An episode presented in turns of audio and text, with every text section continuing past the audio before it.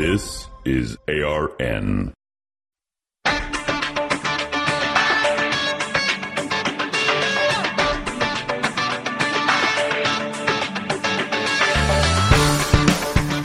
Decidedly Christian, distinctly biblical, and just a little bit nuts. This is Squirrel Chatter.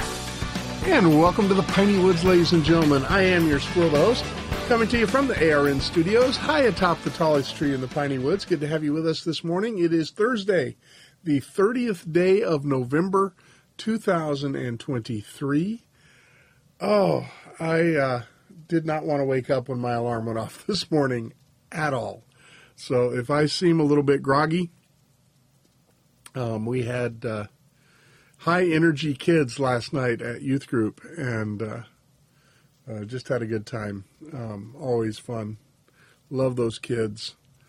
Um, we're going through her, our projects this year are to memorize Psalm 1 and then to, um, and we're studying the birth of the church and, and, and looking at Acts.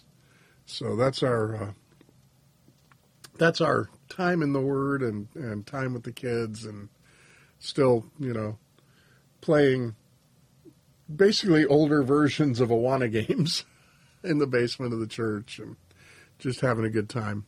Um, but they were high energy last night, um, so it was a good time. Oh, so but anyway, I'm tired. So if I uh, if I seem kind of if I just kind of phase out on you, you know why. Um, they wore me out. This is Squirrel Chatter, a podcast dedicated to scripture, theology, history, current events, and anything else I want to talk about. We webcast every Monday through Friday at 7:30 a.m. Mountain on Twitter, Facebook, and Rumble, and then the podcast is available for download wherever you find fine podcasts. Squirrel Chatter is a proud member of the Christian Podcast Community. Head on over to ChristianPodcastCommunity.com. Check out all the great curated podcasts that are over there. You are certain to find something worth listening to. I guarantee it, or double your money back. Oh, yeah, interesting stuff today. There was a um, I, when you uh, I start my day listening to a couple of podcasts as I'm getting showered and dressed and, and everything in the morning when I first get up. And um, one of those podcasts is the Morning Wire from Daily Wire. And and that's one you ought to add to your podcast list if you don't already. And they did a story today, I believe Megan Basham was the, the reporter on it, about the federal prosecutors subpoenaed Twitter back in 2020, 2021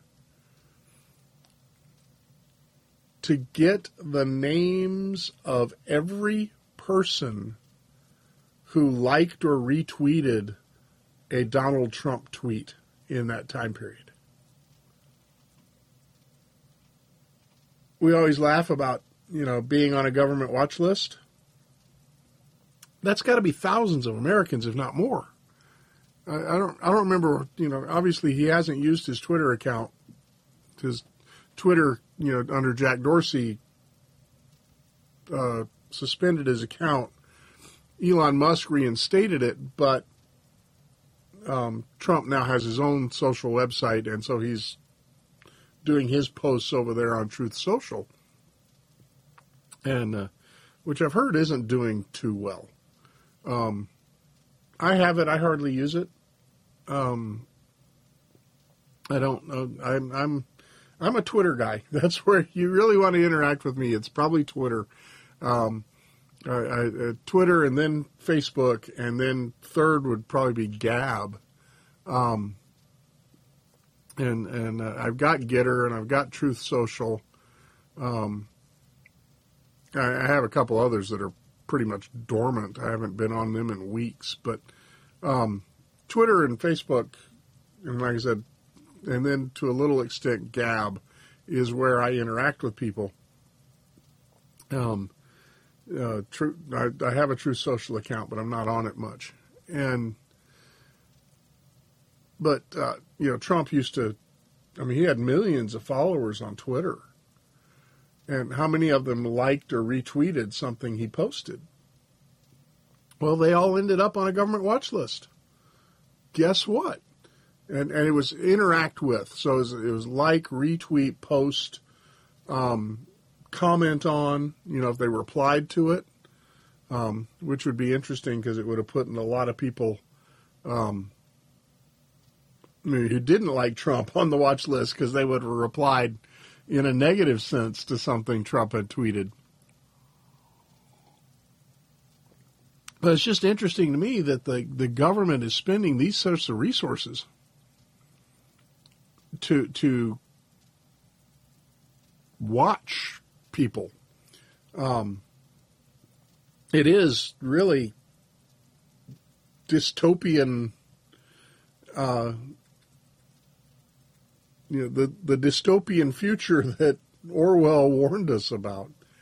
Um, not only Orwell, but there's a whole, the entire, um, there's a, a subgenre of science fiction called cyberpunk, and it, that's a pretty wide ranging uh,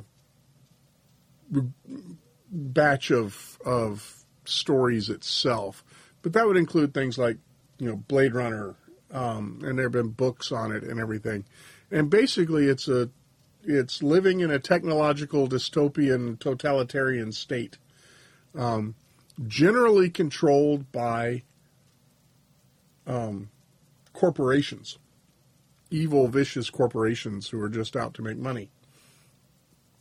Um, and this is the this has been a, a genre of science fiction for 40, 50 years. And and there have been some good stories that have come out of that. I mean, it's a you know, but this dystopian, totalitarian, uh,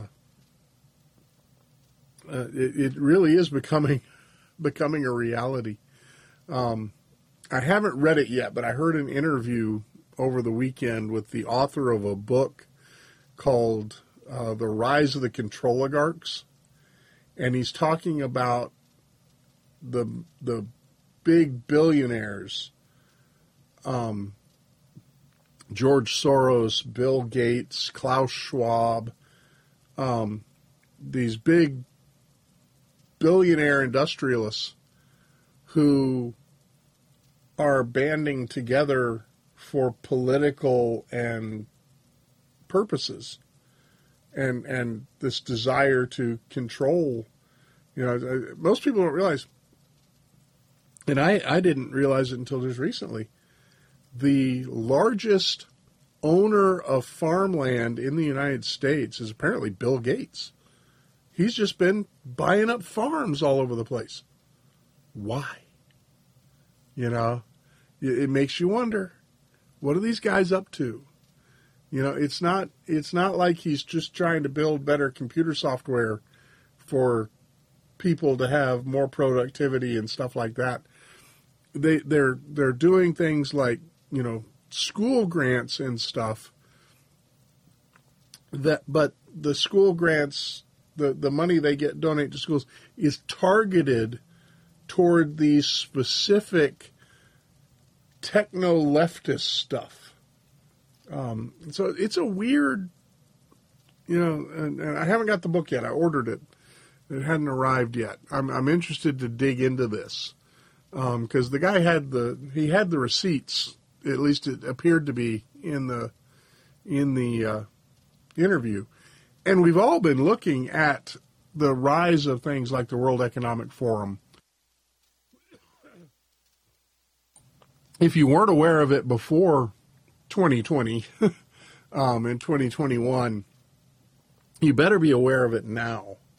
So, like, you know, the big annual World Economic Forum gathering in, in Davos, Switzerland, um, which is apparently a beautiful city. My my parents went there when back in the 70s, so I would have been you know 9, 10, 11 um, when when Dad was in sales.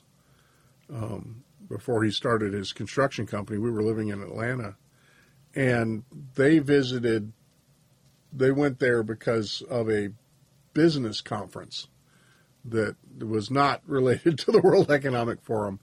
Um, but basically, Dad, Dad was the marketing manager for a line of surgical equipment manufactured in Switzerland that was being marketed at the time here in the United States by Smith Kline. And Dad was the marketing manager, the national sales manager for that line of surgical equipment. And this was a conference that was held by the surgical equipment manufacturer for their people, for their sa- their sales force around the globe, and they had it in Davos, Switzerland. Um, and apparently, Davos has been, you know, famous for a long time as just a, a beautiful place that where business conferences get hosted. But one of the conferences that gets hosted there every year is the World Economic Forum. And so that's the you know that's where Davos is known for is the World Economic Forum. And and I encourage you go to the World Economic Forum website and read some of the stuff that they want to see done. The the Great Reset. Everybody says the Great Reset is some conspiracy theory. No, it's all over their website. So you just you know so we got all these billionaires getting together. We've got the government with watch lists of people who retweeted or liked a tweet by President Trump. You know, make Orwell fiction again, please. Um, the other thing, the, there was another story on, on Daily Wire this morning that talked about how the TSA and the Air Marshal Service has been assigning an air marshal. They made a list of everybody who had traveled to Washington, D.C., who was in the city on January 6, 2020 or 2021. That was in the city. And they made a list, and they're called unidentified terrorists, something like that. But they're, they're basically a terrorist watch list that if you traveled to Washington, D.C., excuse me, for, for that week of January 6, 2021, you're on a TSA list. This has nothing to do with whether you were at the Capitol or anything. This was you were just in the city, and they have assigned air marshals to follow these people wherever they whenever they travel. So if you're on this watch list and you get a ticket to fly home for Christmas, there, there's going to be an air marshal on the plane who's specifically there to watch you. And the funniest thing was that one of the one of the people on the the list was the wife of an air marshal. She had attended the Trump rally, not the Capitol, but just the Trump speech. Well, whenever she travels, it's usually on a family vacation. So there's an air marshal following another air marshal and his family because the wife is on this watch list. And, uh, you know, so just what kind of world are we living in here? If this isn't the dystopian techno control totalit techno techno totalitarian. I think I just coined a word, techno totalitarian. You know, this kind of this level of watchful intrusion into the lives of average citizens is only possible because of computer. if we did not have the level of technology that we have today, for which I'm very thankful, it couldn't be used for stuff like this. but it is. So let's, uh, you know, be aware of the stuff that's going on around you. All right. All of that was not on my notes, but it was just something that I've been thinking about ever since I listened to that show. So if you have a chance, go back and listen to today's Morning Wire podcast.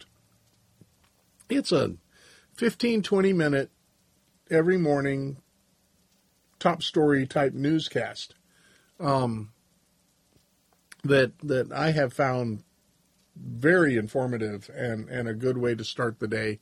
They do not sponsor me. they they don't endorse Squirrel Chatter. I'm just throwing it out there and saying this is a this is something you might want to look into. Um, if you don't listen to the Daily Wire, the Morning Wire, you you maybe should. Um, I would encourage you to do so. So, what do we have on the schedule for this morning? We have prayers from the Book of Common Prayer. We have a reading from John MacArthur's Daily Readings from the Life of Christ. And it's Thursday, so it's Theology Thursday. We are looking at chapter 18 of the 1689 London Baptist Confession of Faith of the Assurance of Grace and Salvation. And today we're looking at paragraph 2 of chapter 18. All right, without further delay, let us begin, as is our practice, with the prayer of confession from the 2019 Book of Common Prayer.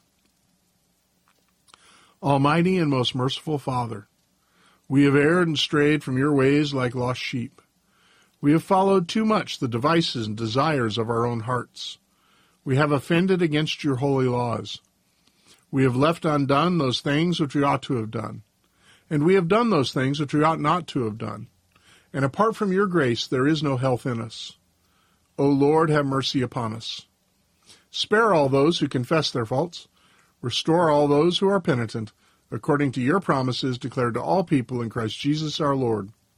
And grant, O most merciful Father, for his sake, that we may now live a godly, righteous, and sober life, to the glory of your holy name. Amen.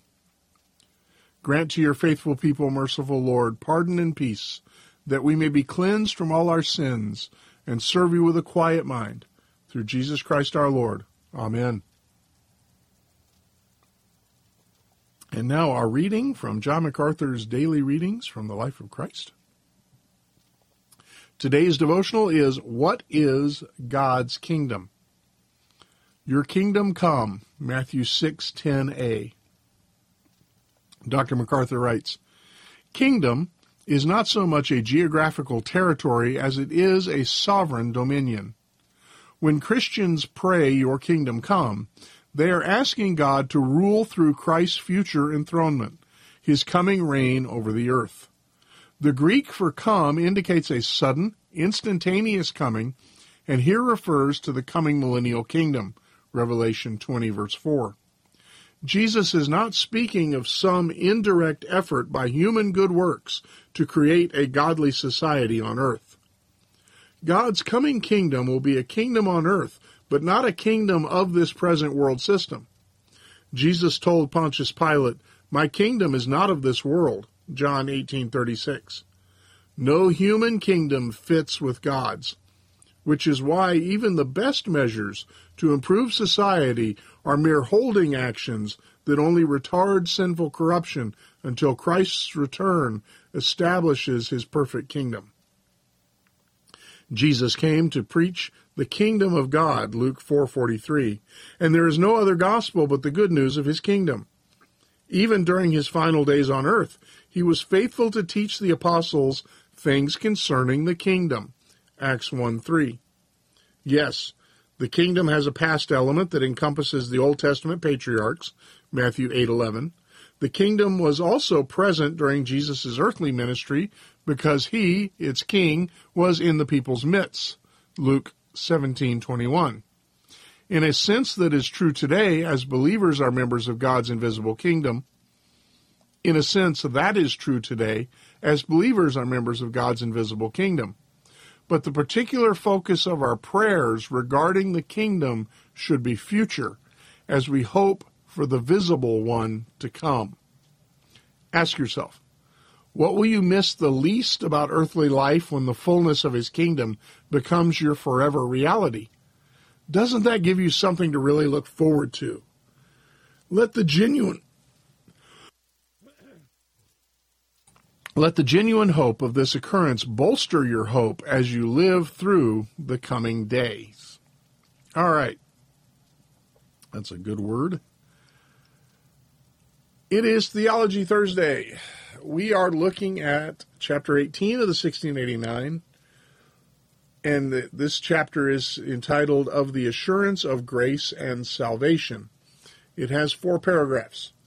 Two weeks ago, we looked at paragraph one. uh, last week was Thanksgiving. We did not do a Theology Thursday last week. So today we're picking up with paragraph two. I'm going to read paragraph one, and then I'll read paragraph two, and then we will look at talk out talk about and look at paragraph two in detail. So, chapter 18 of the London Baptist Confession of Faith of 1689 of the assurance of grace and salvation, paragraph 1. Although temporary believers and other unregenerate men may vainly deceive themselves with false hopes and carnal presumptions of being in the favor of God and in a state of salvation, which hope of theirs shall perish, yet such as truly believe in the Lord Jesus and love him in sincerity, in sincerity endeavoring to walk in all good conscience before him, may in this life be certainly assured that they are in the state of grace and may rejoice in the hope of the glory of God, which hope shall never make them ashamed. Paragraph 2. This certainty is not a bare conjectural and probable persuasion grounded upon a fallible hope, but an infallible assurance of faith, founded on the blood and righteousness of Christ revealed in the gospel and also upon the inward evidence of those graces of the Spirit unto which promises are made, and on the testimony of the Spirit of adoption, witnessing with our spirits that we are the children of God, and, as a fruit thereof, keeping the heart both humble and holy. The, the assurance that a true Christian has that he is in the faith is a real and tangible thing. There are systems of belief that, that do not communicate any insurance, assurance.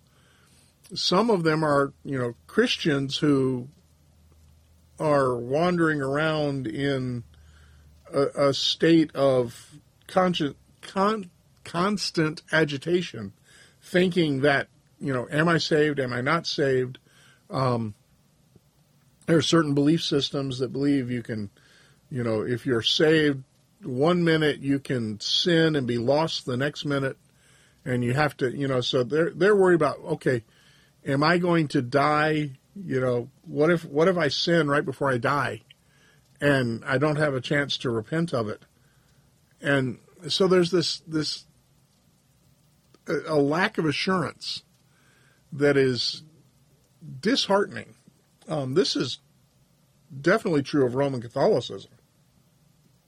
That, of course, they don't. You know, it's a it's grace plus works equals salvation is that formula. And so if you don't do the right works or if you don't do enough works, the grace isn't sufficient. It has to be grace plus works. This is why they, they're the the way their whole confession system works and the entire concept of purgatory is to cleanse them of these sins that they were not able to repent of and and and uh, perform penance for in this life. That's not biblical Christianity. The Christian can know he is saved. And and this is talking about how we have that assurance. The first clause of the paragraph says this certainty, the certainty of salvation, is not a bare conjectural and probable persuasion grounded upon a fallible hope. So this is not just, well, you know, and, and we see this sort of false assurance that we talked about two weeks ago. We see this sort of false assurance that came out of Finneyism and revivalism, where people have a false hope of salvation based upon, you know, they prayed a prayer, they walked an aisle, they they took some action that although their life was never changed, they can point back to that action and say, you know, I put my coins in the parking meter. I'm okay. That's not true assurance, as we saw last time. The assurance that a true Christian has is an infallible assurance of faith. We know what we believe, and we know it is true that if Christ died for me, the penalty of my sin is paid for. If Christ lived the perfect life that he lived for me, I know that I am clothed in his righteousness. It is an assurance of faith, of true faith. It is infallible because the object of the faith is infallible. It, it, it's, you know, it doesn't matter, you know, if you have a one inch thick steel cable and you have to swing across a vast pit on this, supported by this one inch thick, thick steel cable, you know, it doesn't matter how little faith you have in that cable it's the cable that holds you, not your faith. It's by faith you take hold of the cable. But it's the cable that holds you. By the same token, you can have all the faith in the world in a flimsy piece of string. But it will not hold you up if you swing across that same deep chasm. Because it's not the faith, it's the object of the faith. And the object of the faith of the Christian is the Lord Jesus Christ, his perfect life, his atoning death. That's the object of our faith. So that's how we can have an infallible assurance of faith is because we have a knowledge of the infallibility of the person, excuse me, where we have, in whom we've put that faith. We are given Hebrews 6:11 as a proof text where the writer of the Hebrews says, "And we desire that each one of you show the same diligence so as to realize the full assurance of hope until the end." So the the the assurance of salvation is realizing the full assur- the full assurance of hope by diligently studying the scriptures by diligently spending time in God's word you will grow in your faith and grow in the assurance of your salvation so this is you know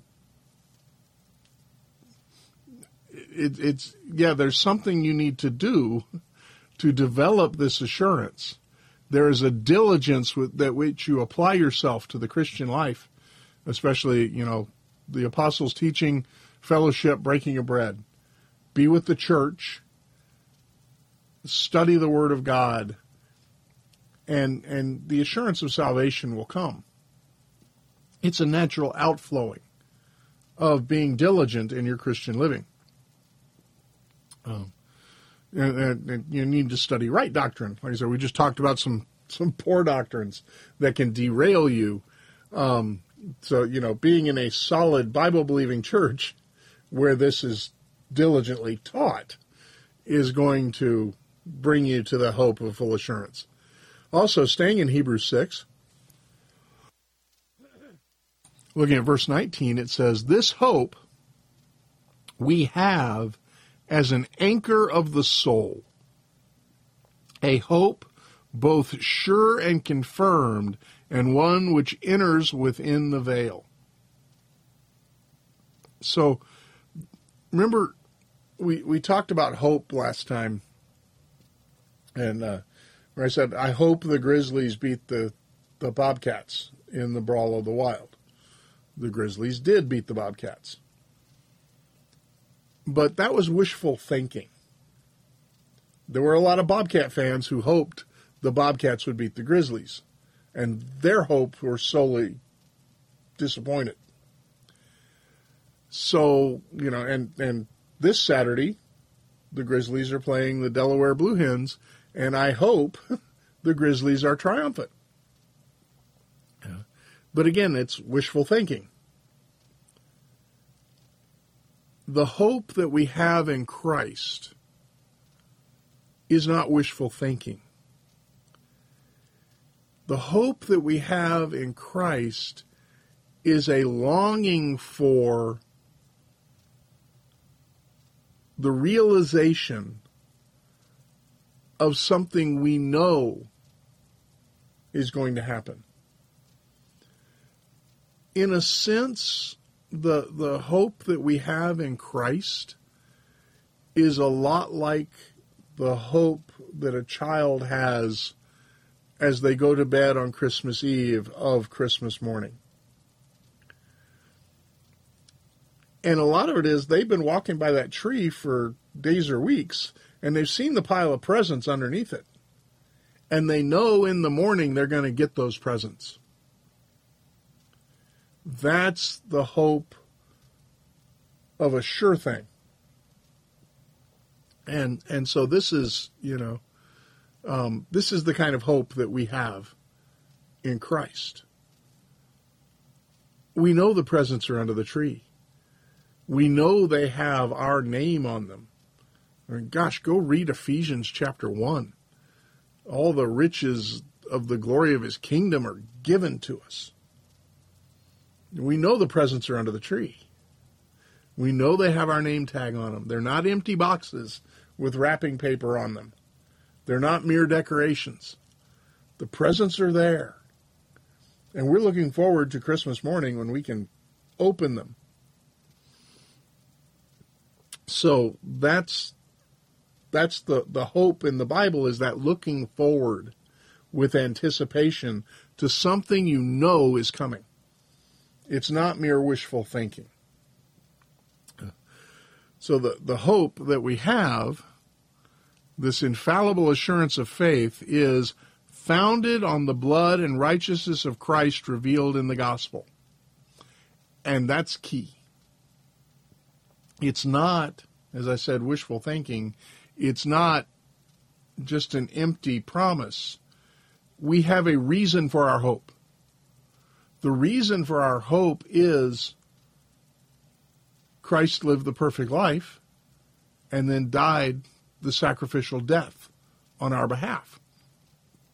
The blood is the death, the righteousness of Christ is the perfect life. Those are both important. That's the passive and active obedience of Christ. He was the passive obedience of Christ as he submitted himself to death on the cross. The active obedience of Christ is the perfect life he lived. And both of those are necessary for our salvation because we need to be clothed in perfect righteousness and our sin needs to be paid for. So we have both of those, you know, accomplishments. And that's what our hope is based on.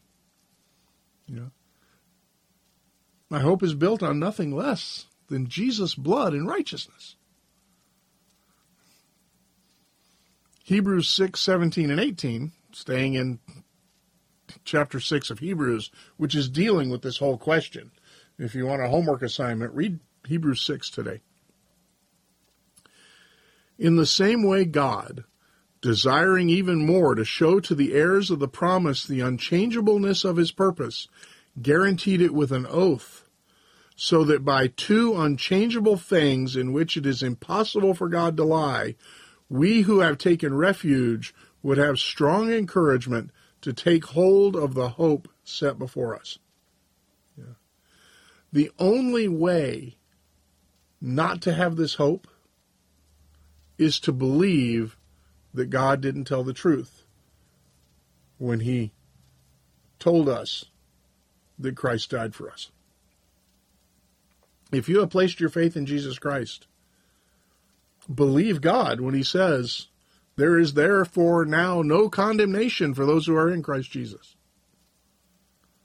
That's the basis of our hope. Yeah. God isn't a liar. He said, you know, whosoever calls upon the name of the Lord will be saved. Yeah. If you have put your faith in Jesus Christ, you can relax in the rest that has been provided for you, knowing that the Lord Jesus Christ has accomplished all this for you. So, that is, God can't lie. And it, it's that that we can take refuge in and have strong encouragement, in the words of the writer of the Hebrews. The next clause says, And also upon the inward evidence of those graces of the Spirit unto which promises are made. So you have the promises of God. You also have the indwelling Holy Spirit. Because they're, they're, we're, we're sealed with the Spirit unto the day of salvation. The, the the fact that, we have the Spirit of God indwelling us, the Holy Spirit is also assuring us of the sure knowledge of our salvation. The promises are made, the graces are given, the Spirit has been bestowed, so that we who are in Christ have every reason to feel assurance. Listen to 2 Peter 4 1 through 5 excuse me, 2 Peter 1, 4 through 5. For by these he has granted to us his precious and magnificent promises, so that by them you may become partakers of the divine nature, having escaped the corruption that is in the world by lust. Now, for this very reason also, applying all diligence, in your faith supply moral excellence, and in your moral excellence knowledge the the the changed life that the Holy Spirit works in the life of a believer is evidence that the believer is in Christ.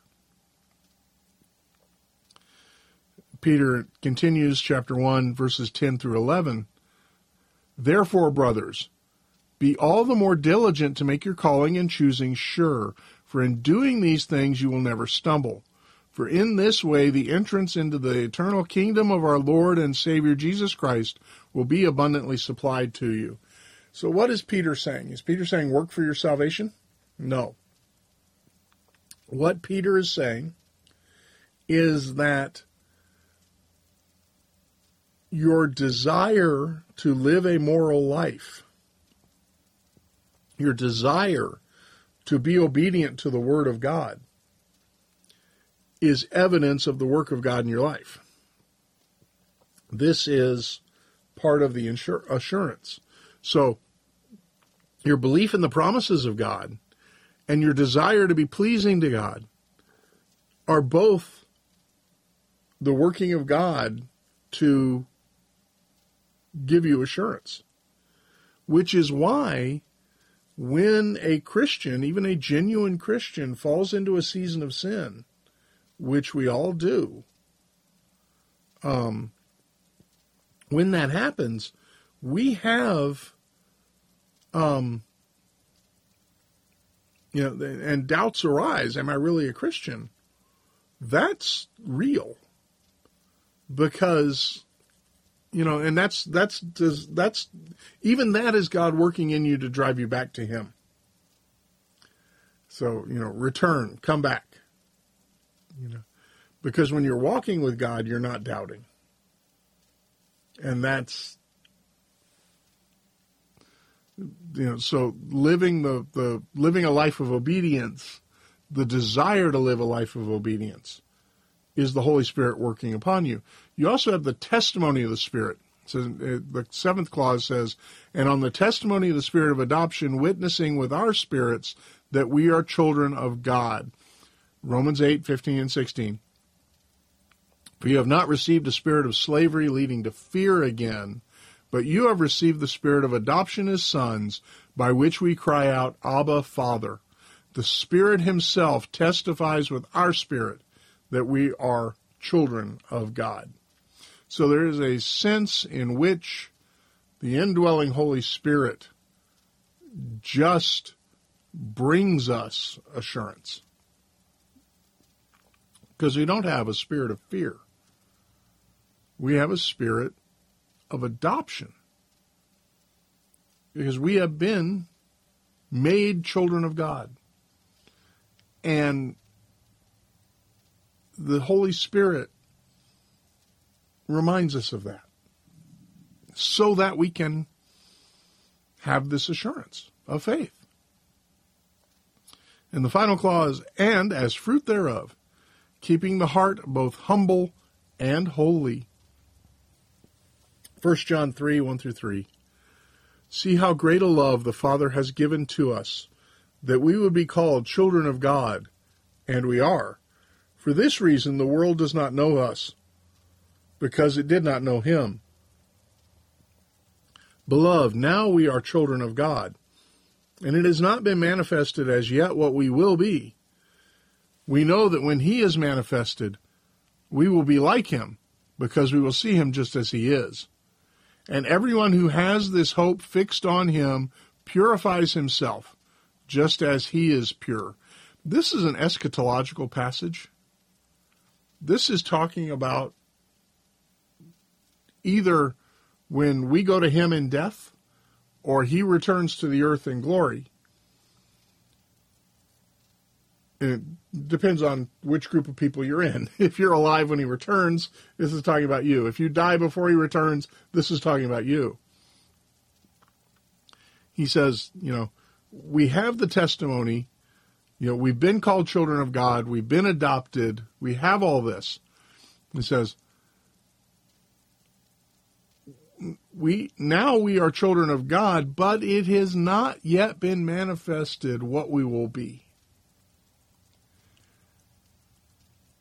We know that when he is manifested, either when we see him in heaven at our death or when we see him on the earth when he returns, when he is manifested, we will be like him because we will see him just as he is. The reason we don't know don't yet know what we will be is because we cannot comprehend it. It is so beyond any human experience that we cannot comprehend what eternal righteousness will be like so much of our thought process is shaped by sin and conflict and the world that we live in. Have you ever, you know, studied creative writing and you know writing of fiction? You know, there has to be a conflict. There there has to be nobody's going to buy a book where nothing happens. Nobody, you know, I mean, murder mysteries imply somebody got murdered. You know, adventure stories. There's there's conflict and danger and and none of that's going to exist in eternity. There's not going to be conflict and danger. There's not going to be murder. There's not going to be war. And we can't we can't comprehend existing that way not not just on the big scale, you know, wars between nations, but I mean just the the the petty disagreements we have with each other on this earth. We can't imagine life without those things because it's so wrapped up in our human experience in a fallen world. Yet that's promised to us. So we we we don't know what we're going to be like, but we're going to be like him because that's God's will, Romans 8, that He is conforming us to the likeness of His Son. So that eventually, when the whole process is done, we're going to be like Christ in righteousness and morality and I mean, we're never going to be God. Christ is God. But the, the Christ likeness that we are striving for will be fully manifested in us. in ways that we cannot even imagine. And so that's, uh, you know, he's going to, uh, and everyone who has this hope, he says, is purifies himself just as Christ is pure. So even though we cannot comprehend what true Christ likeness is like, we are to strive towards Christ likeness as best as we are able in this life. And that's all part of the assurance of salvation. Knowing, looking forward to the, the being changed, knowing that we will be like Christ. This is, this is a fruit that is being worked in our lives where we are being conformed to the likeness of Christ. If you are in Christ Jesus, the Holy Spirit is working to conform you to the very image of Christ, to make you more and more Christ like. And that's wrapped up in your assurance because you can see that in your life. And you come to understand that and rejoice in that. So, yes, the assurance that we have is not mere wishful thinking. The assurance that a true Christian has is real and it's tangible. It's wrought by faith in the promises of God, and it's wrought by the indwelling Holy Spirit and his life, his work in the life of the believer. So, if you are in Christ, be assured. If you do not have that assurance, I urge you to repent and believe the gospel of Jesus Christ. Because that is the only source of hope. The, the perfect life and sacrificial death of Christ is the only hope sinful man has. And so repent and believe the gospel. Put your faith in Jesus Christ, in Christ alone. And then study his word, walk with his people, and grow in your assurance of faith. All right, let us now recite our faith in the words of the Apostles' Creed. I believe in God, the Father Almighty, creator of heaven and earth. I believe in Jesus Christ, his only Son, our Lord. He was conceived by the Holy Spirit and born of the Virgin Mary. He suffered under Pontius Pilate, was crucified, died, and was buried. He descended to the dead. On the third day he rose again. He ascended into heaven and is seated at the right hand of the Father. He will come again to judge the living and the dead. I believe in the Holy Spirit, the Holy Catholic Church, the communion of saints, the forgiveness of sins, the resurrection of the body, and the life everlasting. Amen. The Collect for the 26th Sunday after Pentecost. Almighty and everlasting God, whose will it is to restore all things in your well beloved Son, the King of kings and Lord of lords. Mercifully grant that the peoples of the earth, divided and enslaved by sin, may be freed and brought together under his most gracious rule, who lives and reigns with you in the Holy Spirit, one God, now and forever. Amen. The Collect for Guidance. Heavenly Father, in you we live and move and have our being. We humbly pray you so to guide and govern us by your Holy Spirit, that in all the cares and occupations of our life we may not forget you, but may remember that we are ever walking in your sight through Jesus Christ our Lord. Amen. And the collect for the Unrepentant. Merciful God, you desire not the death of sinners, but rather that they should turn to you and live and through your only Son you have revealed yourself as the God who pardons iniquity. Have mercy on the unrepentant and those who do not believe. Awaken in them by your word and Holy Spirit a deep sense of their sinfulness and peril. Take from them all ignorance, hardness of heart, and contempt of your word. Grant them to know and feel that there is no other name under heaven given among men by which they must be saved, but only the name of the Lord Jesus Christ. And so bring them home and number them among your children, that they may be yours forever, through Jesus Christ our Lord, who lives and reigns with you in the Holy Spirit, one God, world without end. Amen. All right, folks, that is Squirrel Chatter for this Thursday. I hope you have a great day ahead of you. We are sliding into the weekend. We are sliding into the first Sunday of Advent as we uh, prepare our hearts for Christmas. So I just lift you up in prayer and, and ask that, that God would bless you as we come into this holiday season. So, folks, remember do the things you ought to do. Don't do the things you ought not do. Whatever you do, do it for the glory of the Lord. We'll see you again here tomorrow for another episode of Squirrel Chatter. Take care. God bless.